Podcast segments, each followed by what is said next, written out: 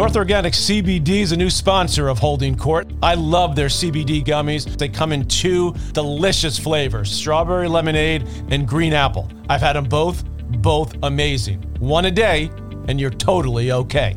I like to stay active. I like to keep playing tennis. I like to get in the gym. That's why I love North Organic CBD. Their products are made in the USA, they're high quality, they're specially formulated broad spectrum organic CBD products for everyday adventurers. Don't forget about the very popular CBD salve from North Organics. Immediate relief of any physical pain. I use it daily for my sore shoulders, sore knees, hips, you name it. It works wonders. Go to northorganiccbd.com and enter Patrick20. That's Patrick20 for 20% off your order.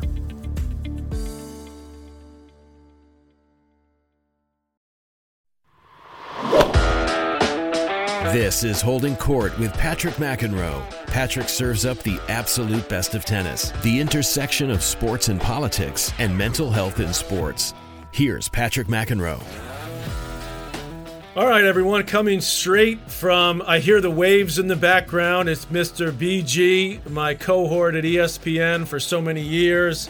And of course, uh, top five in the world, number four was the high ranking for Mr. Gilbert. You know his book, Winning Ugly, best selling tennis book ever. You can follow him at BG Tennis Nation on Twitter. Uh, a great follow, as all of you know. And uh, we just spent a couple of weeks together in beautiful, bucolic Bristol, Connecticut, covering this year's Australian Open. And every day, whenever I wake up, which could be at any time, it could be 10 a.m., it could be 1 p.m., 4 p.m., who brings me my Sheila, my coffee, Mr. Brad Gilbert, from his own personal coffee maker. And I appreciate that, BG. You gotta have an espresso machine, kind of gives you a little bit. How are you doing? I am struggling. I am, you know, the graveyard shift to regular is way tougher than yes. just regular jet lag from Australia. Uh, you're finding it more difficult than than the years all the years we were actually in Australia and when you came back to California you're finding just being in Connecticut and of course we were up most of the nights some nights all night uh, I found it um, cha- first few days a little tough waking up but I was able to go back to sleep usually you know late morning.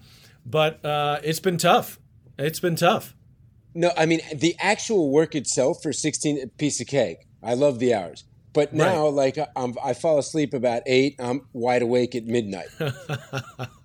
yep, that's it's a, a, lot of times that was what we went to work. You know, we'd go into work yeah. at midnight. So we had we had a good run, of course. As a you know, we've been saying to our fans uh, on social media that we're not happy about our coverage uh, from a variety of ways. We wish we could have been in Australia. We love that trip. It's it's my favorite event to go to every year. I know it's high on your list, Brad. Of course, you spent many years there coaching Andy Roddick, coaching Andre Agassi, coaching Andy Murray. Um, is it your favorite event too? I mean, it's my favorite of all the majors. You, you know, what's funny is you go through different stages in your life, and you know, I used to like as a player, I used to hate clay. And then all of a sudden you get older, you're coaching, you're doing TV. It's like, geez, I really like the clay. I've embraced the clay. Right. And probably as a player, I wouldn't say Australia was one of my favorites by any means. But now, in this stage of my life, I would say that it, at least the last, I don't know, I put it 15 or 20 years, it's my favorite because it's, I think it's the two months uh, starting in November. You know, so say if you're coaching, it's something to really look forward to. It's like it's how you base your off season, getting the season started, everything. And as a commentator, man, just going down under. Um, to really annoy Chris Fowler is I'm the master of in Melbourne, if we're there, of not leaving about a three block radius. Right, right from the hotel that we stay at in downtown yeah, Melbourne. Right. The, the, little Collins Street, all the restaurants, the gym, yeah. the courts. I mean, nothing's better uh, for me on that. And and plus, it just the weather, the people, the atmosphere. I tell people a lot. Most people's bucket list is to go to Wimbledon once, and I'm saying like, you ought to rethink going to Australia. It's good value. It's a great place.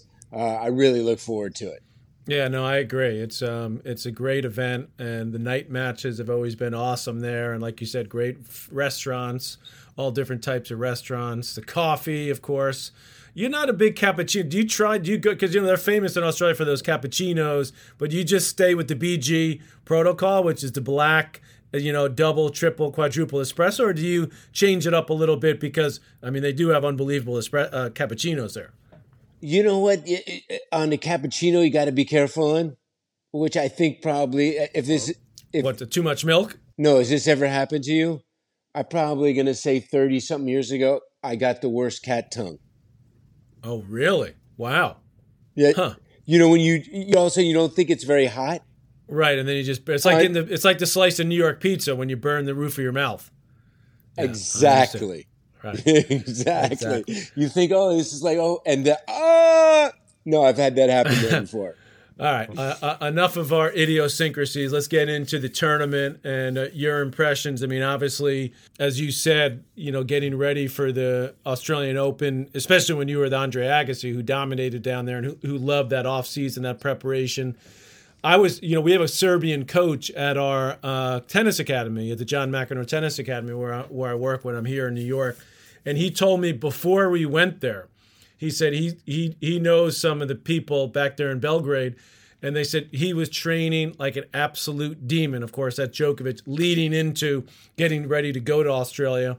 We saw that and then some, didn't we, with the performance, despite the fact that apparently he had a three centimeter hamstring issue going on. And two years ago, when he won, he had the stomach issue. Right. So, I mean, he's obviously can manage these in, uh, these injuries. I mean, when the tournament started, it was obviously Joker versus the field. After a couple of rounds, you were kind of thinking, okay, maybe you know. By the time he played the round of 16 match against de Minaur, it was incredibly evident.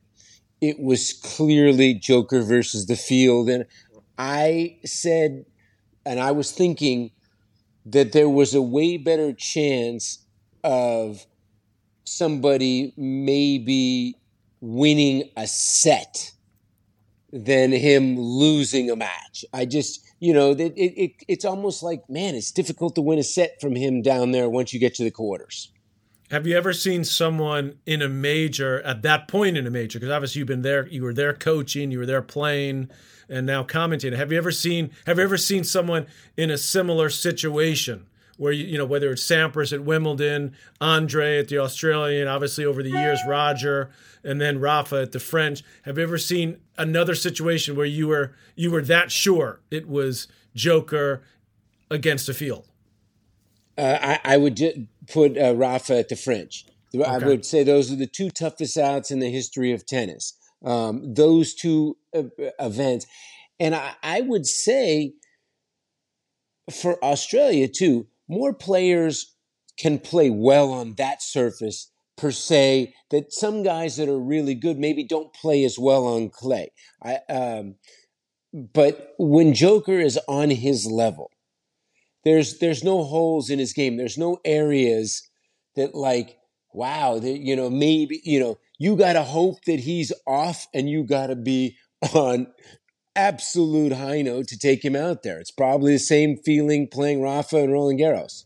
Yeah, yeah it, it, it's true. I, I, agree with that because I think you know at Wimbledon, there's always a chance that you get someone that can serve big, that you know can stay, get to a couple of tie breaks with whether it's Roger in his prime or Pete in his prime. Uh, but I, re- I remember being a couple of years ago when I went over to do some work with BNP Paribas because they uh, sponsor our tennis academy, and I went over to the French just as a basically as a fan. You know, we stopped doing it unfortunately at ESPN about five years ago. So I went over there. It was a year that Rafa played Thiem in the final, and Thiem was playing great. I mean, he had a great clay court season. You know, we were all thinking this guy can win a major. The French would be the best chance. Of course, he went on to win the Open. This was pre-pandemic. And I got to tell you, Brad, I mean, the first four or five games of the match, I'm I'm I'm just I'm sitting in the stadium and I'm really watching more like a fan than anything else. And I remember thinking to myself, this guy's this probably the second.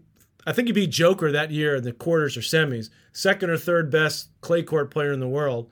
And in the first five games, Brad, I mean, he was lucky to win points.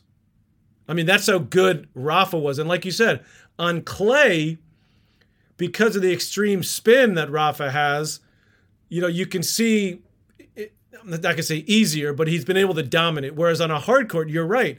There's so many guys that the hard court, they would say, is their best surface. They can serve big, they can hit big off the ground. And yet, still, Novak, especially in his mid to late mid 30s, has been more dominant than ever on that surface. That's crazy. Yeah, it's like Rafa last year, what he did to Casper Ruud at the French was just, you know, it was like 3 0 out of the tunnel. I, I think maybe the most, um, sitting courtside, the most amazed I ever was at Australia was it like three years ago when Joker destroyed uh, Nishikori in the quarters, destroyed Lucas Pouille, who was like, "Where's that guy gone? What the heck? right, right. He's like 400 in the world now. Yeah, yeah semis. Yeah, yeah. And then Rafa was playing incredible. Was playing incredible. He had held something like 90 straight games, and the dismantling that he gave Rafa in that final, it, it's incredible. And he's a lot like fine wine. He's getting better. He's this year. I really felt like from two aspects of his game at 35 that he's doing better than ever. His forehand is bigger, it's harder, you know, and he's being more aggressive on it. And his first serve, I mean, you know, is you know, has gotten, you know, he, he wins tons of points with it and he wins lots of ones twos. Then he can so he can beat you with offense. And then all of a sudden, if he needs to, he can still pull back and use his legs. So I feel there's two different ways he can beat you. Good luck beating that guy. Yeah, and he's and he's so malleable over the course of not just a tournament, but uh, even within matches. You can see him, like you said, go into that lockdown mode. You know, big moments in a set just to make sure he, he can win that point, win that game. Uh, all right, let's look. Let's look ahead uh, as far as the rest of the year goes. I want to get into the American men a little bit with you a little bit later, but I want to focus on on on the on the ne- the, the next part of the season, which of course you've got some tournaments in Europe, you've got some in uh, in in the Arab world as well, and then of course you have the two big ones: Indian Wells, Miami, before the clay court season. You know, g- give me a sense. I mean, obviously Novak won't be able to, unless something drastic changes, which doesn't appear to be happening, won't be able to play Indian Wells, Miami, but it sounds like will be able to now play in the U.S. Open with uh, the announcement by President Biden in the last week that things will will change in May, or I think maybe it's in April not in time for the hard court, the, the two hard court tournaments. But what's your sense now? Is it all Joker all year? I mean, Alcaraz coming back, playing in South America, Tsitsipas obviously knocking on the door, Rune, who had a good Australian, who I think is is very dangerous. How do you assess things moving forward? And of course, Rafa, can he get healthy and make you know another run at the French? Well, I mean, I think the biggest bummer, without a doubt, was we didn't see Alcaraz, and you know he was a revelation last year, and and I expect that you know he's going to be a factor. But I don't know what this injury will do. Um, so I definitely you know need to see him up and personal. Um, I think that it's definitely going to be Joker versus everyone else this year. Um, and if I had to set a, a you know an over under, I'd say two and a half slams for him. You okay. know, I mean, he just he, he's getting better at 35. You know, I think before it was all about Rafa and Fed for him. They, they're they're measuring and in, kind of making their improvements to them. You know, the big three push each other. But now Joker, I believe, has gone to another elevation where he's making these, you know, adjustments in his game to the Tsitsipas's, to the Alcarazes, to all the young players that are pushing him. And that's probably in some sense, you know, you know, going to add time on his game. And then obviously, listen, fingers crossed that Rafa can just be healthy. That's what you want for everybody in every sport is that you get to go out on your own terms. But he keeps getting nicked up and it's not the same one, which is most difficult. And I think when you get older, it, it's mentally draining to go through all of these different rehabs. Do you think if, if let's let's assume Nadal can get back to the you know where we saw him in the first in the matches he played, he lost those couple matches in the United Cup. He obviously won around, lost to Mackenzie, who was playing well, Mackenzie McDonald, the American. But let, us assume he's back to you know that physical health. Uh, if, if, we know what could happen in the clay court season, but if he's at, at that level physically, is he your favorite or is it Novak at the French? you build up all the equity, Patrick, when you win matches. And then, you know, that gets you more wins. Now, all of a sudden, since the French of last year, he hasn't won anything. He's been hurt. And then, you know, a, a few Americans have beaten him. So he's lost that equity. He has to regain that. And believe it or not, if my brain calculations are right, uh, the amazing, they usually are. Yeah, they usually the, are. The amazing streak that he's had of top 10 consecutive weeks, which is, you know, 18 consecutive years, is, believe it or not, going to come to an end um, because he's going to lose 500 points um, in Acapulco. Acapulco, right. And he's going to lose 600 points for the finals of Indian Wells. Uh, you know, I'm assuming he doesn't play.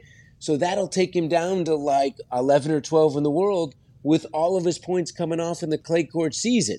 So I'm hmm. not saying that he, that he won't be, but right. he's going to be in a different position in the draw. And I think first and foremost, you just want to see him healthy. If he's going to be healthy and he's going to be seated 11 or 12 in these tournaments, geez, that's that's a rough draw for somebody. But that's all I hope for. And if he if he's healthy, then he's going to win matches and he's going to get right if I were, if I, uh, you know, if you, are a Nadal fan out there, we are, of course, we we have to be somewhat uh, un, uh, unbiased when we talk about these players. But it, you know, the concern for for Nadal, to me, Brad, is that since you know Wimbledon, he made the run to the semis, and then obviously got injured, could had to pull out, and that affected him throughout the course of the of, of the rest of the year. But if you look at the guys that have beaten him, um, including Mackenzie McDonald, who was up a set and a break before Rafa got injured. These were guys that were basically just playing their normal game. You know, used to say we used to say this guy's got to play, you know, red line to have a chance to win a set against Rafa. I mean, Tommy Paul beats him. You know, guys beat him in. I know indoors is not his best surface, but you look at the matches he lost: de Minaur, Cam Norrie, Frances Tiafoe at the Open. Exactly right. And that's the equity when you build up a resume of winning. Like at the start of the last year, he didn't lose a match. You know, then all of a sudden, you know, guys like all of a sudden it's 3 0 out of the locker room.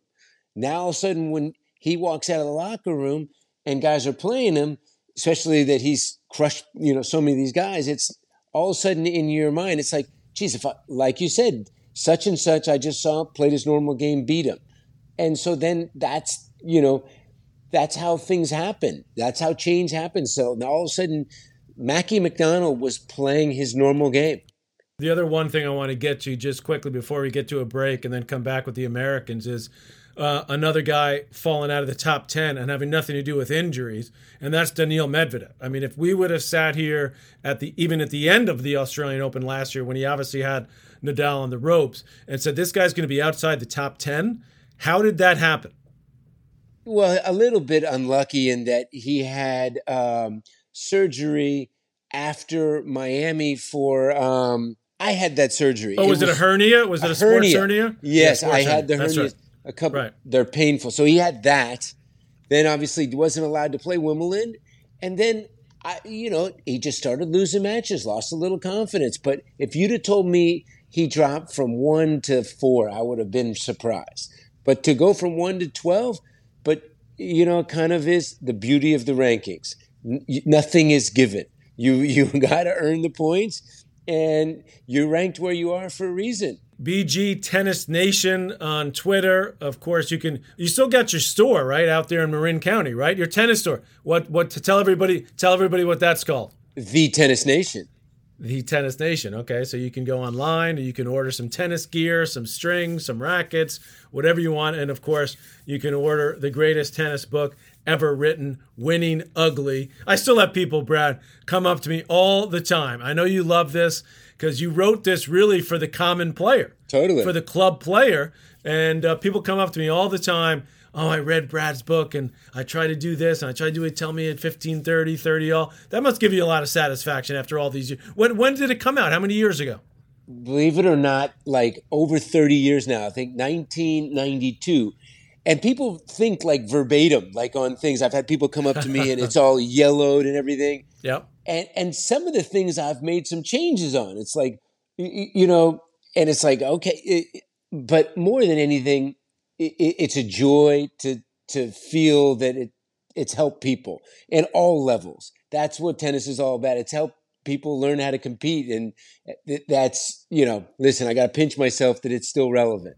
Yeah, it's great. No, it's awesome, and it's uh, it's still it's still making uh, inroads with tennis fans and tennis players. Most importantly, all right. Let me ask you now as we dive into um, a little deeper into the Australian Open. The great great stuff we saw from the American men. Of course, Tommy Paul making all the way to the semis where he he got dismissed by Djokovic, Seb Korda, Ben Shelton. It was tremendous all the way around. J.J. Wolf what were your impressions just overall and maybe get touch on each of the players that you know did well down there and that you're excited to see hopefully do more. We got three players now three american players in the top 20 that's the first time that's happened in a while. Yeah i mean just having players make deep runs in a major for us is exciting. And i think for me as such a fan of the game is each one of these players from a Korda to a Paul to a Shelton that we saw to JJ Wolf, all the guys were making runs there. You can't look at one guy and say, geez, he plays like such and such. He plays like all these Americans play alike. We used to have a lot of guys with a serve and a forehand. Right. And that's kind of a lot of our guys kind of played the same. The depth that we have, and each one has their own individuality now, I think is the most exciting. And I think they are pushing each other in a really good way. It's a good, you know, camaraderie, and it's a good, it's a camaraderie, but yet, you know, they each guy they're competitive, to, right? They, yes, wanna, yeah, exactly. They, yeah, yeah. I mean, I think Tommy Paul. I mean, he was at the Laver Cup with us, and he was a practice partner, and you could tell he was he was he was itching to get out there. He's got his buddies uh, Tiafoe and Fritz. You know, they all grew up together, and he's watching them, you know, play against the big guns, and he's like, wait, why not me? You know, I've been playing with these guys my whole life, and I think that sort of competition, but also, as you said, the camaraderie is really pushing them. Which and Seb Korda, of course, a little bit younger, as is Brooksby. By the way, I'm wondering if you got a call from Brooksby because I just we just saw in the last week or so that he parted ways with his longtime coach who coached him all through the juniors. So anything you could tell me, any uh, interest have, there? Uh, somebody actually from his team you know, reached out to me and asked me about. They had a list of people. Okay. You know, I wasn't on the list, but they asked me. they asked you your opinion, but how about me? What about me? I, I didn't say anything. They they asked me, you know, and I was like, it was a little, you know, it was a little interesting that they asked about a list. But I do think for this group of twenty five year olds that uh, you know, it was funny when you hear Tommy Paul. He goes, he calls himself the ninety sevens, the right. the ninety eight. You know, the year they were born. Yeah, right. I think the best thing for them was Korda, Nakashima, Brooksby. Right. Because then all of a sudden they couldn't be content because wow, there's three guys that have quickly made leaps in there, and I actually think that's helping them. Taylor getting to the quarters of Wimbledon was the first step. And he was, you know, listen, he had good opportunities to beat Rafa in that match. Then obviously Tiafoe making a run now, now all of a sudden we're making inroads in a major. So it's not being satisfied just having a guy in the round of 16 or quarters. Now it's going to be who's going to be the next guy to make a finals of a slam. And it, pretty unique. Tommy wasn't the first of his generation to do anything. Right. He, you know, wasn't the first to make a 250 final. Wasn't the first to win one. Wasn't the first to make a 500. Wasn't the first to make a thousand final, win one wasn't the first to make a semi. So, you know, and he's quietly gotten way better. But I think that the, the next one now um, is who's going to make that deep run. And I, I, I left there thinking about Ben Shelton probably more than anybody. Really? Thinking about his upside for potential and growth. I mean, in five, less than five ATP tournaments in his career. I mean, he's obviously played quite a few challengers in that short period of time, but just five, I think it's only four, maybe it's five pro ATP events. He's already top 50. And you you see where his game is and you think, man, there's there's a lot of growth upside in his game.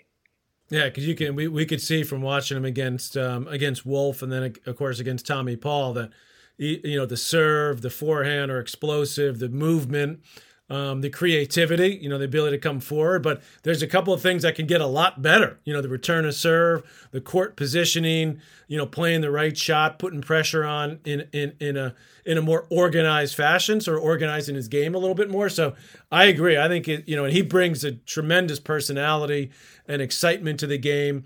The one guy I, I think that can be a legit threat. I mean, Wimbledon, uh, uh, sorry, the French Open is going to be difficult for any of our guys, American men, to make a big, deep run, I would say. But Wimbledon, you know, you, you got to think Fritz, you know, he was there last year.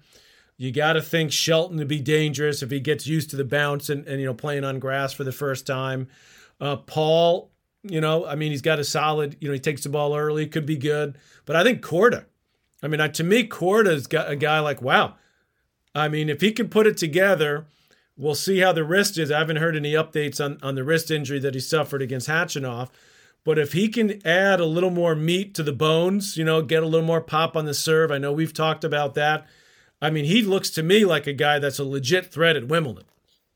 I feel like that as much as I was just talking about the upside of Shelton, Korda's upside is is huge.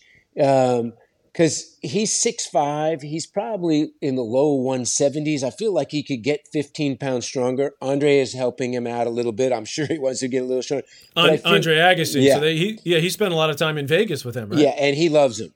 But I, yeah. I, I keep telling Andre, I still feel like he's leaving a lot of meat, uh, you know, on the bone because I think the serve could be a lot bigger.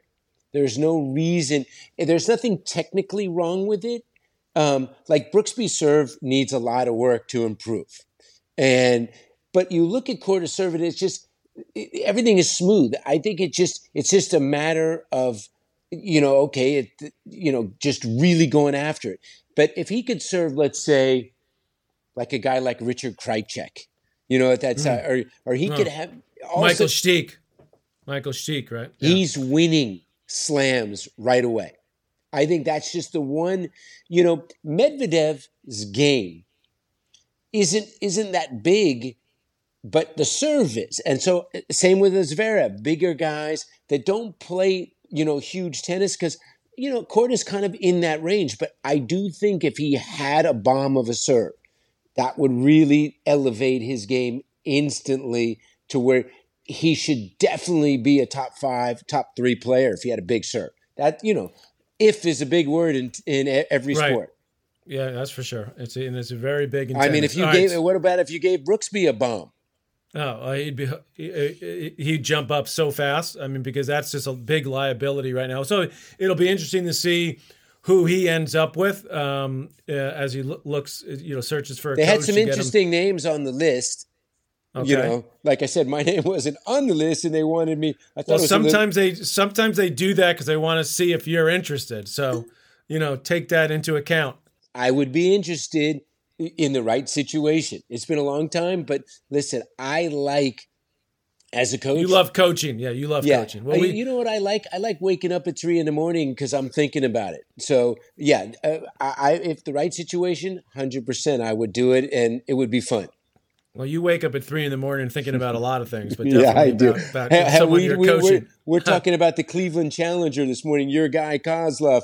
I like right. this kid Michelsen. You know, I'm just a tennis junkie. I wanted to ask you about that because people, you know, who are listening to this, they they they obviously know the the big names in the Australian Open, which we love. We you know we do for uh, ESPN. But what what I want people to know is that you and I are communicating all the time about these smaller events that are going on, the ITF Tour, the Challengers. And you've been out there watching some of these young American guys, and you told me when we when we got together in Connecticut for the Australian Open, you said I went out to Malibu where you live. Pepperdine had a tournament out there, and you watched some of these um, young bucks at the at it wasn't even a challenger; it was a future was- level, it was which a is 25 which is like single A, which is like single A ball. So tell me a little bit about who you've seen and who you like. I like this kid, Alex Michelsen. He lost today to Zach Svajda, who was in the semis and he had beat him in Malibu. He's kind of a combination of Brooksby and Tommy Paul. six four really good mover, needs to develop a bomb on his serve too as well. But great counterpuncher with a beautiful backhand. So many of our guys, all of a sudden, it used to be all forehands, got Right. good little backhands. Svajda is a good little, good little player. He just He's you know he's only about five eight, um, but it was this and, and we had Lerner Tien who's seventeen who Right. got to the finals of the Aussie was in the semis. We had four players that were twenty and under that were in that uh, semis, and unlike some of our people that sometimes you know don't know about challengers, Right. we follow the challengers, Yeah, and love it. that's basic. Listen, that's the impetus to you becoming good. It's you know Shelton at the end of last year won three consecutive challengers. So it's no coincidence that what he's doing is he built up the equity winning those matches. All right, the last thing I want to do, and I appreciate you coming on with me, BG, and uh, spending a f- uh, more than a few minutes. So thank you for that. Uh, we always have some fun with this, so I'm going to have a little fun as we wrap things up. Pete Sampras versus Roger Federer in their prime, finals, Wimbledon. Who wins? Which court?